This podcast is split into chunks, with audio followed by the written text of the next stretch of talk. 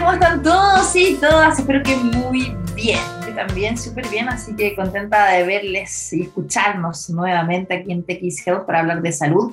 Hoy día vamos a tener un programa dedicado a la nutrición, la nutrición a puertas de las fiestas patrias, que se come muchísimo, qué rico, aparte que son tantos días, desde este viernes hasta el próximo lunes 19, y también eh, otros ámbitos de la nutrición que hoy día queremos conocer. Solamente quería compartir con ustedes una experiencia que no sé si ustedes como papás y mamás también la han vivido, pero en Chile se cambió la hora, ¿no? Eh, se atrasó una hora y eso significa que amanece con más oscuridad, ¿no? Y eh, en la tarde tenemos más luz. Sin embargo, esto afecta muchísimo a los niños y niñas. Yo creo que muchas veces no se toman como las medidas pensando en los niños cuando van al colegio, que deben levantarlos con oscuridad, eh, cambia totalmente nuestro ciclo, ¿no? Circadiano y afecta todo, ¿no? Y yo prefiero levantarme con más luz y acostarme quizás más temprano, más oscuro, no sé. Así que ha sido difícil esta semana con los niños levantarlos, que se acostumbran a este nuevo horario, donde Chile es como de los pocos países que vive cambiando la hora dos veces al año, debería ser solo una vez o mantener el horario invierno, que es el ideal. Así que bueno, solo quería hacer ese reclamo y comenzar el programa eh, al respecto, así que los invito a escuchar Malibu Hold y a la vuelta vamos con las entrevistas aquí en TX Health, en txplus.com. Bueno, estamos de vuelta aquí en TX Health. Les recuerdo que nos pueden escribir con el hashtag en Twitter y en Instagram, que es TX Health. Recuerden que también las redes sociales son arroba TX la mía arroba Andreo Así que la idea es que conversemos sobre estos temas y también los puedan proponer, donde cada martes y jueves de 12 a 1 tenemos nuestro programa. Y hoy día queremos hablar de un tema que es súper interesante porque a todos los chilenos y chilenas nos encanta el pan, ¿no? Y de hecho muchísimos países tienen un alto consumo de este alimento, donde nuestro país es el segundo consumidor a nivel mundial, o sea, con un promedio de 90 kilos per cápita por año, esto según la FECHIPAN del año 2019, y claramente lo comemos en la mañana del desayuno, o sea, el almuerzo sin pan con pedro mantequilla es como inconcebible, las once, ¿no? Con sus distintos tipos de pan, la marraqueta, la lluvia, la dobladita, que es mi favorita, y a la noche también, así que siempre estamos comiendo pan o los típicos sándwiches, entonces, ¿cómo este alimento que es tan presente en nuestra mesa se puede convertir en un alimento que sea más funcional, que pueda darnos más beneficios, ¿no? Del que ya tiene, y además entender un poco más sobre algunos mitos, que hay en, torno a este. Queremos conversar al respecto con Fabiola Fuente Alba, ella es nutricionista y académica de la carrera de Nutrición y Dietética de la Universidad de San Sebastián y encargada del Departamento de Vinculación con el Medio de la Casa de Estudios. ¿Cómo está, Fabiola? Bienvenida. Hola, gracias. Muy bien, gracias. Contenta de estar acá hoy día conversando de esta investigación y de este tema súper interesante porque, bueno, yo como que hacía desde también la experiencia una introducción del pan y efectivamente los chilenos somos súper buenos para el pan. ¿Hay alguna razón de por qué sea esto antes de ya entrar en la ciencia? Sí, eh, claramente el pan eh, reúne varias características que son eh, apetecidas. lo empezamos a consumir desde etapas tempranas en la vida eh, es agradable de sabor, mantiene cierto sabor neutro, por lo tanto se puede combinar con una serie de preparaciones. Y culturalmente, eh, como se hace un hábito, lo empezamos a consumir, es muy difícil después dejarlo, que no es en todo caso lo que nosotros promovemos, pero claramente tiene desde la, el sabor, el olor, la textura, todo eso llama a consumirlo, sobre todo los aromas que se, cuando está en proceso de cocción, por lo tanto es un alimento que eh, les gusta a todos, literalmente, a todos, niños, adultos, eh, y también lo consumen todos los niveles y estratos socioeconómicos. Así que claramente es muy apetecido por todos. Y además que hay cientos de tipos de panes en el mundo, o sea, acá yo nombré como las más típicas, pero además el pan, el origen es como bien interesante, siempre como los alimentos, como ya sea las masas, fueron de alguna forma algo al azar, o sea, que se dejó ahí con el sol, se fermentó, creció y finalmente se dieron cuenta los antiguos de que efectivamente esto puede ser un alimento para múltiples usos. Exacto. Sí, y el pan tiene una historia eh, bien romántica de cómo se ha ido en el tiempo, eh, cómo ha ido evolucionando. Y esa misma evolución ha hecho que hoy día tener, tengamos una variedad de pan impresionante. Imagínate, solo en Chile y en otros países que, son, eh, que han desarrollado más la innovación alimentaria en el pan, aún más.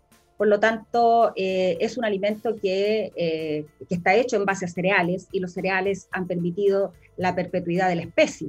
por lo tanto no es un alimento que podamos dejar, eh, ni tampoco queremos hacerlo. Al contrario, queremos hacer lo que mejorar esa calidad nutricional del pan para ayudar a todos los chilenos. Exactamente, el trigo, el salvado, el centeno, y bueno, se pueden hacer muchísimos tipos de panes también, eh, ya sea tortillas, etcétera, con, bueno, maíz y otros elementos más que son granos, y ahí cómo ha ido efectivamente evolucionando, o sea, cómo ha mejorado el aporte nutricional que tiene el pan Fabiola en el sentido que ahora, por ejemplo, tiene ácido fólico, que es lo que es muy relevante para evitar las malformaciones congénitas, principalmente cerebrales, la guaguita.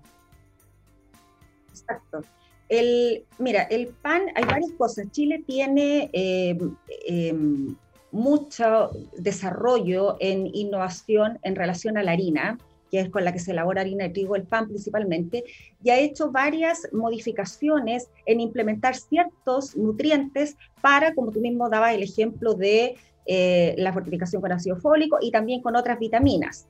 Y Chile tiene experiencia, eh, muy buenas experiencias en programas de fortificación. El yodo, antes teníamos problemas en los escolares y el bosque endémico, se yodó la sal, se terminó ese tema, disminuyó considerablemente eh, los defectos del tubo neural con el ácido fólico por lo tanto, hay, el, pan ácido siempre eh, se, es, observado para hacer modificaciones. Y ahora recientemente, hace pocos días, se, ya está decretada la ley que va a entrar en vigencia el próximo año, en el cual va a ser fortificado con vitamina D por cierto lo que ocasiona el déficit de vitamina D en toda la población chilena en general.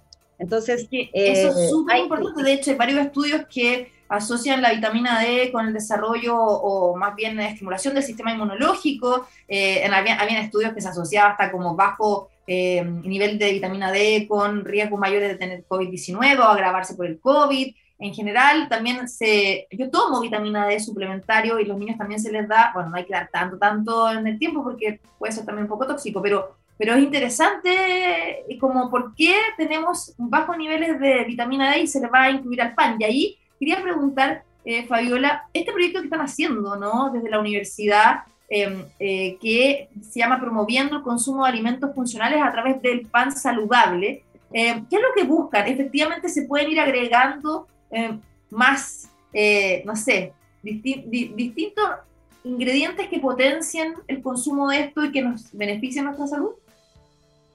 Claramente sí se puede, Andrea. Mira, hay el proyecto de investigación tiene como objetivo eh, aumentar el consumo de fibra dietaria en la población chilena a través del pan, haciendo el pan así un alimento más funcional. Eh, pero a través de pequeñas modificaciones que yo voy a tratar de, comentar. Eh, efectivamente, dado su amplio consumo, es fácil cubrir requerimientos que tenemos en déficit a través del pan, porque obviamente los podemos incorporar ahí.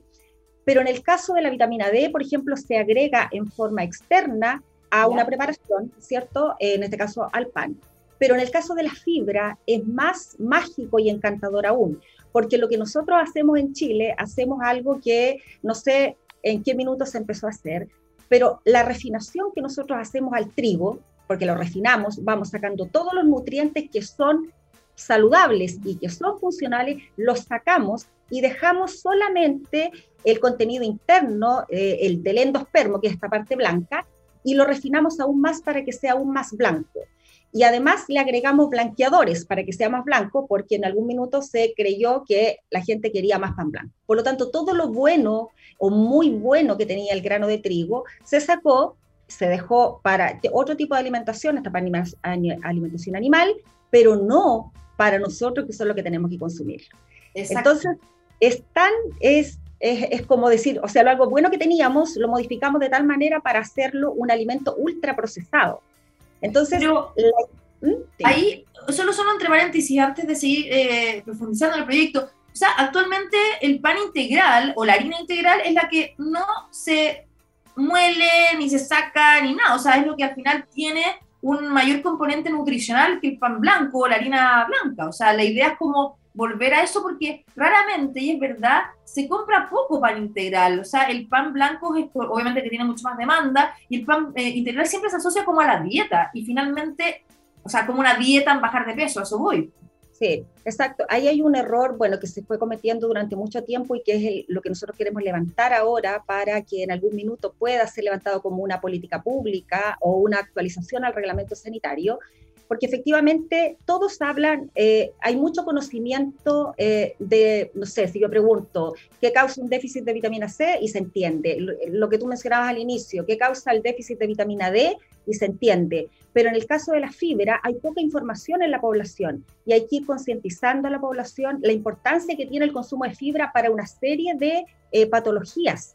Chile eh, ostenta, según los últimos informes de la OCDE, eh, niveles de malnutrición por exceso, cuando digo esta palabra, sobrepeso y obesidad alarmantes. O sea, cerca del 75% sin contar antes de la pandemia. Por y niños también, es niños, niños, adolescentes, adultos, todos todos, es que es desde lo más chiquitito, nosotros hemos hecho evaluaciones en los primeros años de vida, primero básico, y es eh, alarmante. Y es porque consumimos gran número de alimentos ultraprocesados, principalmente, y también, bueno, porque poca actividad física, en fin, pero eh, la fibra es algo que ayuda hasta regular eh, los temas de sobrepeso y obesidad a través de una serie de funciones que cumple la fibra al interior del organismo.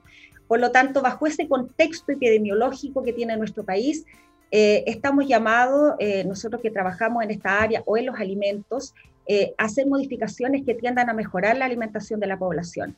Fabiola, y, ahí, ¿y ahí cómo sería? O sea, el pan que es como el típico, ¿no? El blanco, igual tiene nutrientes, o sea, también es un alimento, porque siempre también se ha pensado que el pan como que no alimenta, es como que te llena y te engorda, y ahí hay muchos mitos, ¿no? Entonces es interesante entender, para preguntarte ahora, cuáles son los aportes nutricionales que tiene el pan tradicional y cómo cambiaría con lo que ustedes quieren hacer en este proyecto.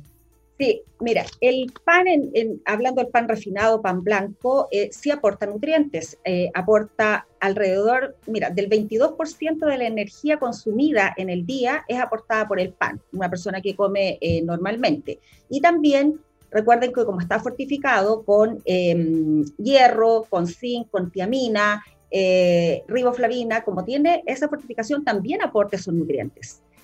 El tema es que podría aportar mucho más. si tuviera un nivel de procesamiento menor.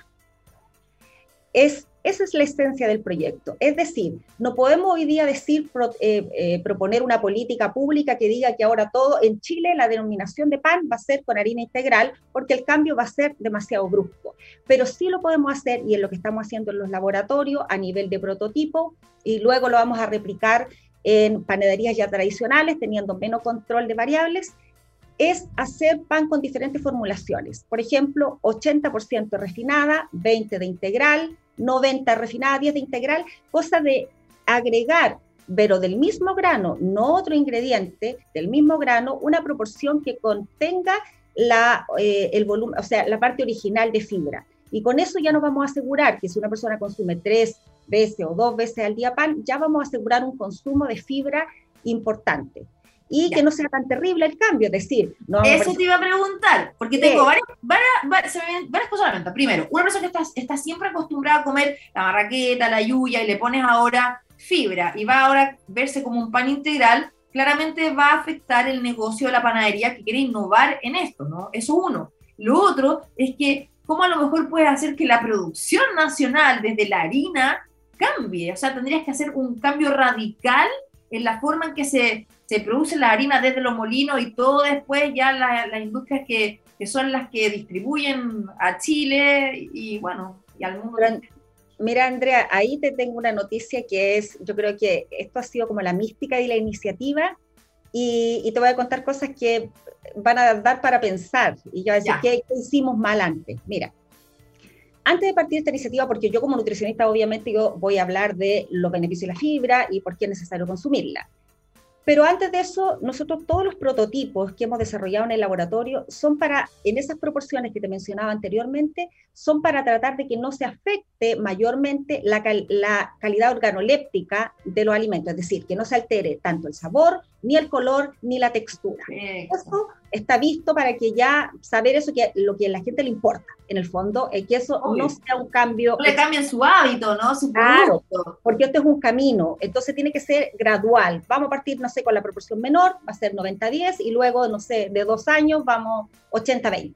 Ya. La gracia también es que este trabajo está siendo metodológicamente tan ordenado para tomar todas las variables. Nosotros recientemente constituimos la mesa regional del PAN en el Biobío con eh, FECHIPAN, que a nivel nacional estuvimos con ellos en reunión, y con agrupaciones de IMPAN eh, de acá de Concepción, a fin de levantar esta iniciativa, y ellos están eh, completamente de acuerdo, y yo te voy a decir también por qué, de participar y están muy motivados. ¿Y por qué? El por qué es bien simple y que también convocamos a los molinos y ahora hemos eh, comenzado la ruta de los molinos que eh, producen harina en Chile para saber en el fondo, porque también van a preguntar cuánto es el costo, cómo sale esto. Pero mira la, la conclusión eh, buenísima que tiene esto. Al tú más refinar un alimento, al que pase por más proceso, es más caro.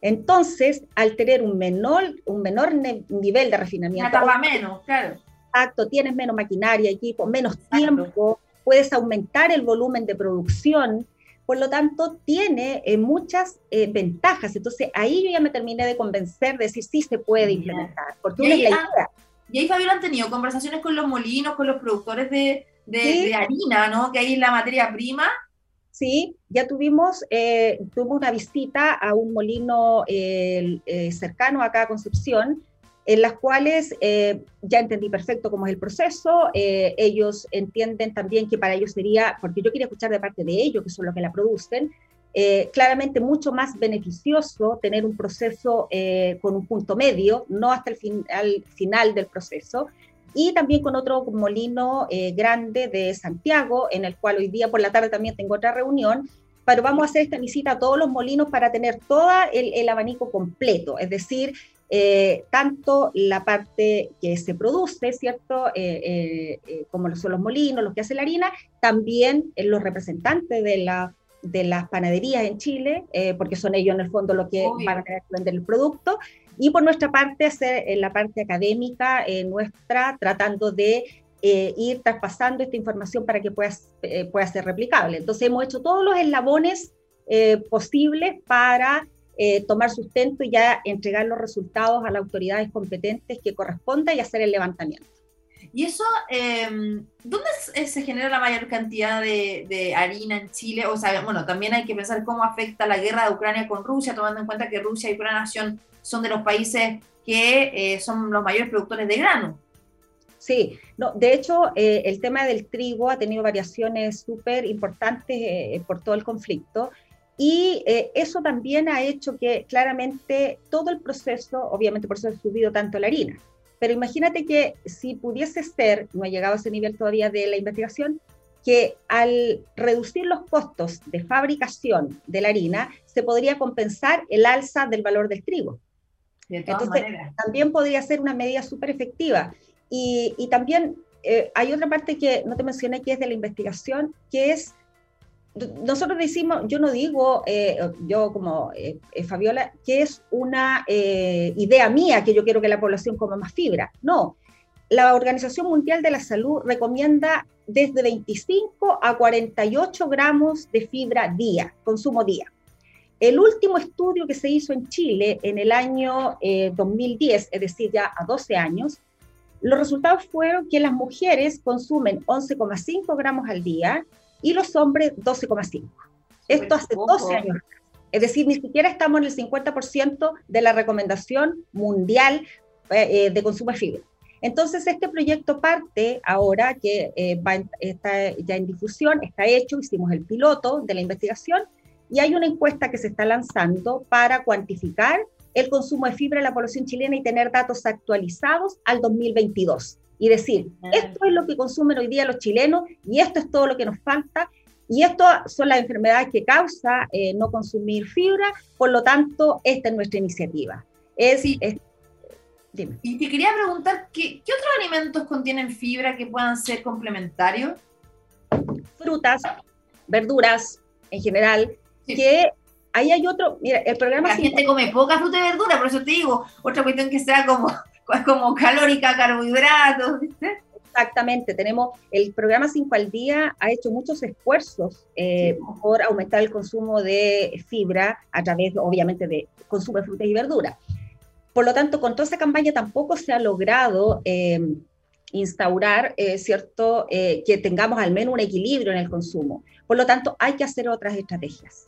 Es, hay que hacerlas sí o sí, porque tenemos que pensar que el perfil epidemiológico que tenemos es muy terrible. O sea, malnutrición por exceso en niveles eh, muy altos, imagínate 74%, eh, tenemos una de las tasas más altas de hipertensión arterial, diabetes mellitus, tipos de cáncer eh, y otros más. Por lo tanto, tenemos que hacer un trabajo desde los alimentos, no prohibir el consumo, que ese es otro mito, prohibir, no, siempre se habla de prohibir el pan. Eh, sí, porque dicen que el pan engorda, pero eso no es, eso es mito, porque al final todo engorda si te lo comes en demasía, ¿no? Sí, y, Andrea, más que eso, es lo mismo que yo siempre doy este ejemplo en, en las exposiciones, en mis charlas, es decir, si a mí me preguntan, ¿el pan engorda? Eh, no, o el pan hace mal, no. Eh, si yo, ¿cuándo digo sí?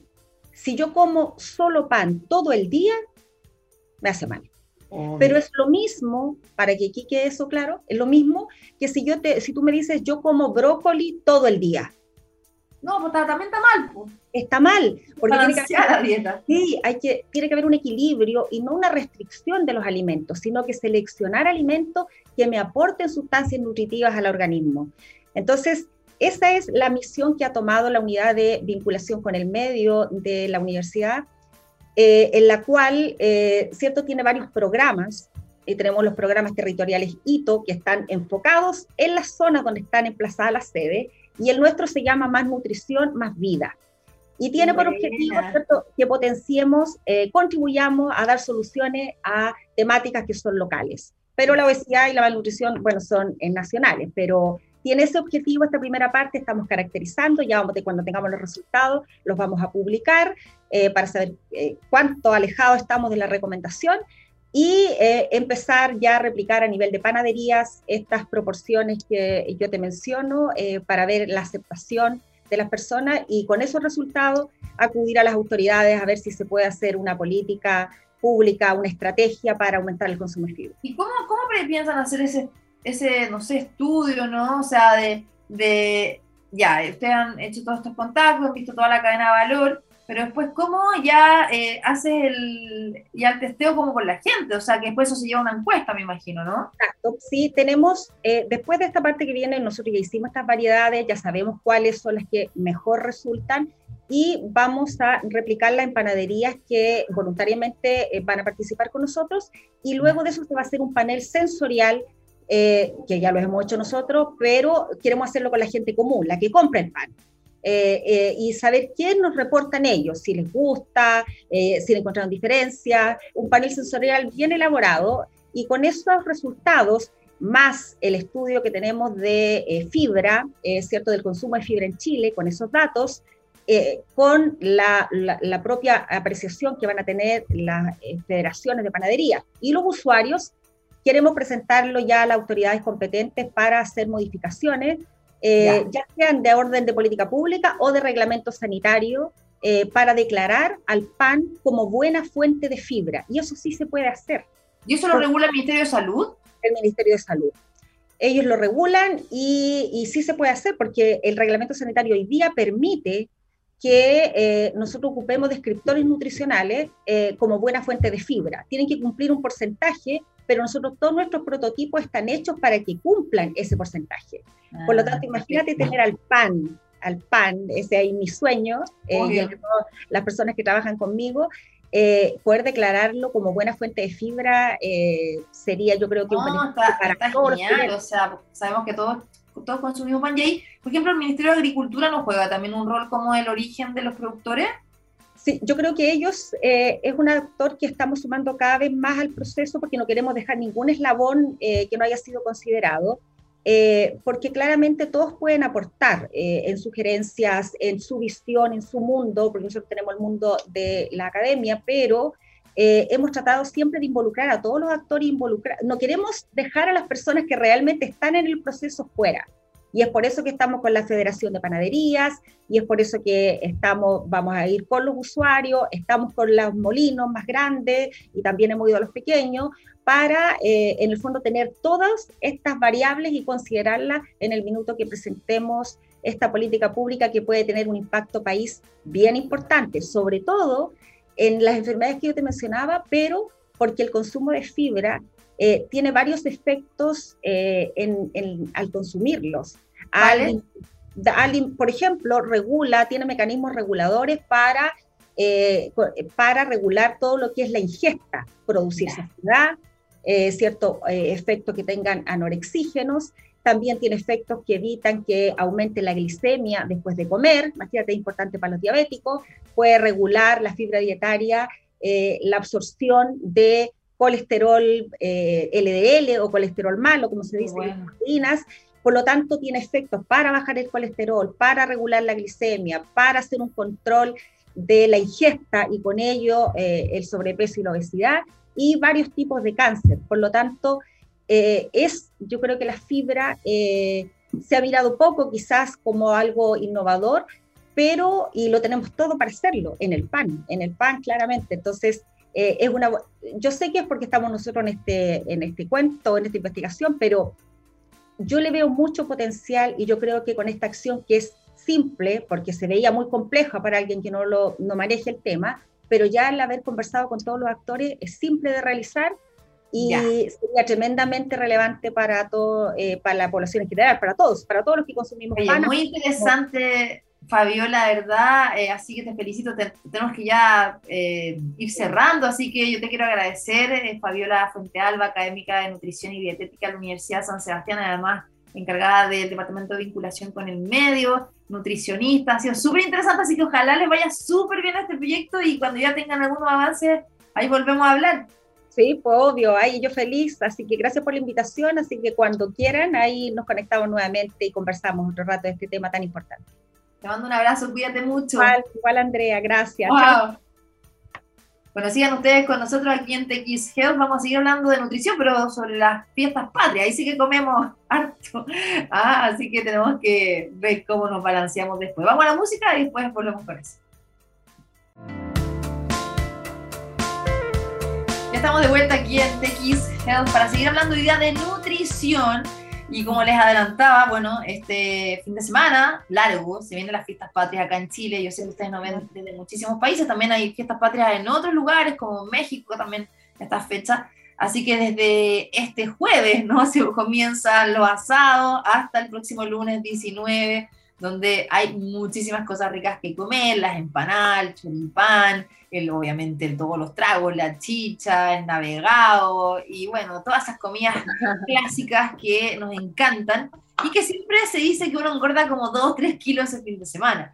Bueno, queremos eh, conversar al respecto, saber si tenemos que tomar restricciones o comer a rienda suelta, como se dice. Está con nosotros Daniela Gómez, nutricionista del Centro de, de Clínica Bupa de Santiago. ¿Cómo estás, Daniela? Bienvenida.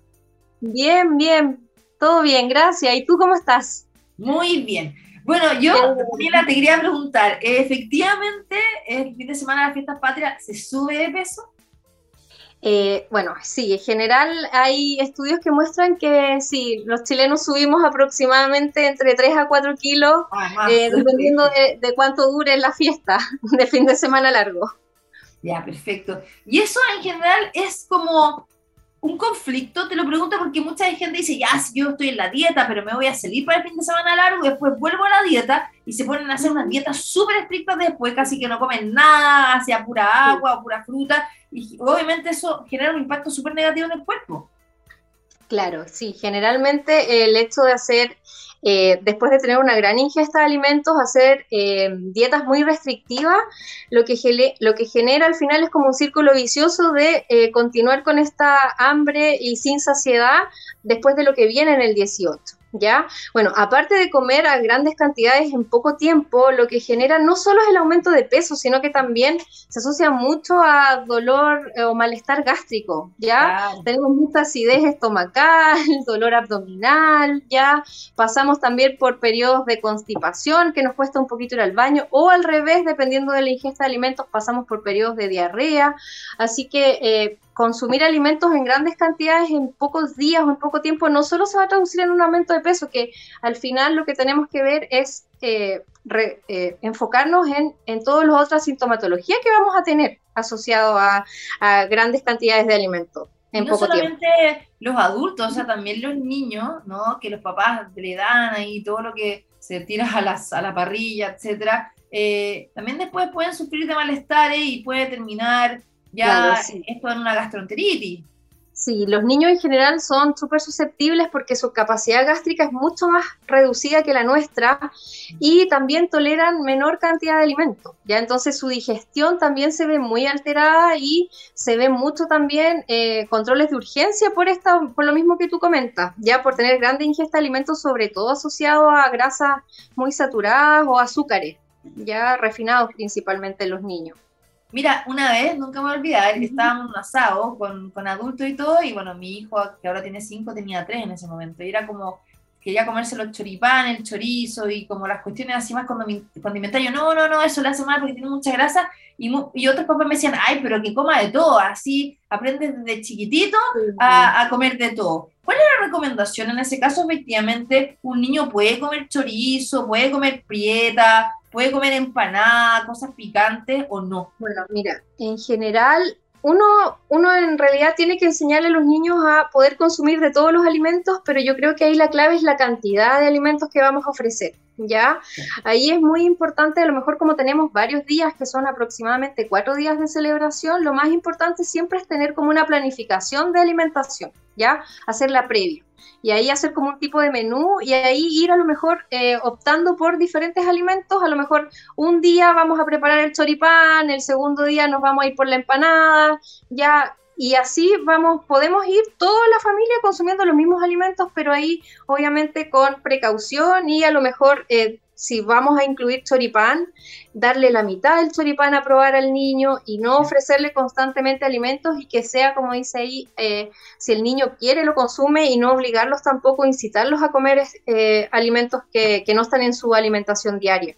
¿Ya? Y, también, y también esto pasa para los adultos mayores, o sea, un adulto mayor, no sé, pues de sobre 85 años, que también ya tiene su sistema inmune un poco más debilitado, que también son más frágiles de la, del estómago, ahí también hay que tener cuidado, igual que los niños. Claro, ahí también en los adultos mayores tener ojo también porque, eh, como dices tú, principalmente su digestión es mucho más lenta y si no están acostumbrados a consumir una gran ingesta de alimentos, también podemos traducirlo esto en eh, malestar gastrointestinal. Entonces ahí también eh, vamos ahí a la moderación y principalmente a la selección de los alimentos. ¿Ya? Por ende, si voy a hacer carnes rojas, a lo mejor ir esto mezclándolo con a lo mejor verduras, principalmente verduras verdes, ¿ya? Y como digo, lo más importante es la planificación de la alimentación, no tirar toda la carne a la parrilla como en solo un día, ¿ya? Sino que a lo mejor ir fraccionando esto en los cuatro días que, en los primeros tres días que vamos a tener de celebración y a lo mejor el 19 ya dejarle un poco más de descanso para retomar todas las actividades que vienen de la, de la próxima semana, que ahí uno vuelve ya a su, a su alimentación habitual, por así decirlo. Ahí te quería hacer una pregunta, porque claro, o sea, en general son como cinco días, que es el asado tras el asado, y ahí ingesta carne roja todo el tiempo. Y hay distintos estudios de que, claro, la ingesta de carne roja permanentemente no es tan bueno, hay estudios que se asocian a cáncer gástrico, bueno, desde también la gota y un montón de otras enfermedades. ¿Cómo lo ves tú? ¿Efectivamente uno puede comer todos los días carne roja? O, o, mejor, como tú dices, ir moderando con carnes blancas como pollo, pescado, marisco, u otros alimentos que tienen proteínas también, como el huevo, ¿no? O las lentejas, eh, que son legumbres. Claro, sí, ahí como tú dices, en general ya hay numerosos estudios que muestran que el consumo de carnes rojas se asocia también a principalmente diferentes tipos de cánceres a nivel digestivo y la recomendación de carnes rojas no va más allá de dos veces a la semana aproximadamente. ¿ya? Entonces, si la carne roja no está en nuestra alimentación habitual, lo más probable es que si la consumimos muy seguido estos días, se va a traducir en estos malestares gastrointestinales. Y la opción es como, bueno, aparte que la carne roja está muy cara también, podemos ir también alternando en diferentes días, a lo mejor diferentes tipos de proteínas, como dices tú.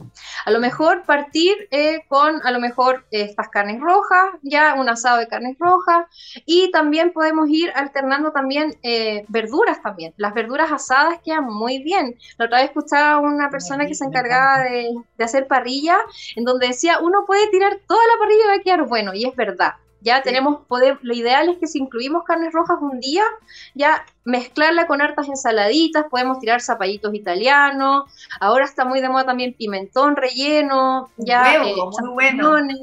¿Ah? Sí, el, pimentón, con, huevos, champiñones rellenos, ya en general eh, podemos tirar toda la parrilla, zanahorias, los espárragos también en alusa quedan súper ricos, ya. Y el primer día a lo mejor partimos con carnes rojas, el segundo día nos vamos a tirar a lo mejor con carnes blancas, el pescado a la parrilla también queda muy rico, sobre todo en alusa, con cebollita, tomate, ya. Y después el tercer día, a lo mejor, si incluimos empanadas, de nuevo vamos a tener carne roja, entonces ahí podemos incluir algunas preparaciones a base de, legumbres también. Tenemos el hummus, que también nos ayuda mucho como, como en el picoteo previo, ya, porque al ser legumbres, principalmente este humus de palto, de beterraga, ya nos ayudan a generar un poco de saciedad, ya al tener principalmente fibra y proteína. Por ende, eso se va a asociar a que después, cuando nos toque el plato de fondo, no vamos a querer consumir tanto, tantos alimentos en grandes cantidades. ¿Ya? Ahora te quería preguntar, eh, Daniela, ¿Por qué eh, cuando efectivamente comemos mucha carne roja o este tipo de alimentos, por qué se genera flatulencia? ¿Por qué se genera acidez? Obviamente la flatulencia está asociado a cómo las bacterias en nuestro eh, guatita, ¿no? Empiezan ahí a, a, comerse todo y generar estos gases. Y la acidez, no sé si algunos alimentos activan más como los ácidos que tenemos dentro del estómago. ¿Cómo, ¿Por qué pasan esas cosas? Sí, mira, generalmente eh, la acidez gástrica ocurre principalmente eh, con alimentos que sean de difícil digestión. ¿Ya? ¿Por qué? Porque tiene que estar mucho más tiempo en nuestro estómago para lograr degradarse y para después luego pasar a nuestro intestino y poder absorberse los nutrientes. ¿Ya? Entonces, claro, hay alimentos que son de difícil digestión, sobre todo aquellos que son que tengan alto contenido de grasas saturadas principalmente, están mucho tiempo en nuestro estómago, entonces por ende tenemos que producir mayor ácido para poder degradarlo. El costillar, el chancho, las carnes que no son malas. Exacto, las carnes más grasas, entonces eso hace que al estar más tiempo se genere mayor ácido, ya, y eso generalmente tiende a producir reflujo también muchas veces, sobre todo eh, se reduce ahí eh, el tiempo de digestión y por eso nos produce más acidez. ¿Ya? La flatulencia tiene que ver con las bacterias, ¿no? Todo el tema... Claro, pero generalmente también eh, las bacterias, claro, que están principalmente en nuestro colon, son nuestras bacterias beneficiosas, ¿ya? Que nos ayudan principalmente a, estar más saludables. ¿ya?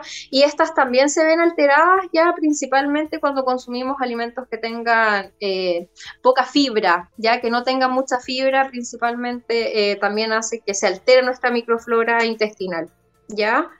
Por eso es tan importante ir mezclando los grupos de alimentos. Ya, por ende, si voy a consumir carnes rojas, ojalá acompañarlas con verduras, principalmente verduras verdes, verduras de hoja, ya que me vayan a ayudar también a acelerar un poco este tránsito intestinal y no tener tanto tiempo ahí en digestión todo lo que es las grasas saturadas. Incluso las hablamos, y, no, hablamos de los alcoholes, porque ahí también ah. la chicha, el vino, no el navegado, eso también te termina irritando.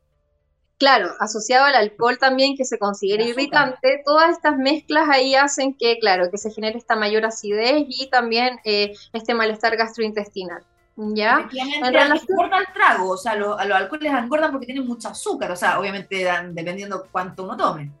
Claro, principalmente el alcohol ya se transforma ya en azúcar y esto eh, se, se, llaman, por así decir, eh, calorías vacías que no me aportan ningún otro nutriente y el alcohol se transforma en azúcar y esto hace que todo el exceso se transforme después en grasita, que es la que vamos a acumular eh, principalmente a nivel abdominal después. ¿Ya? Y en relación al alcohol siempre va a ser ojalá con moderación, ¿ya? Los destilados principalmente con bebidas cola eh, también se asocian a un alto contenido de azúcar, lo mismo los tragos preparados. Ya por ende si vamos a consumir terremoto, todos esos alcoholes que siempre sea uno, ya con moderación, y preferir aquellos eh, alcoholes que no tienen azúcar eh, extra, por así decirlo, como el vino, ya un espumante, ya una copita de vino al almuerzo, ya eh, todo con moderación.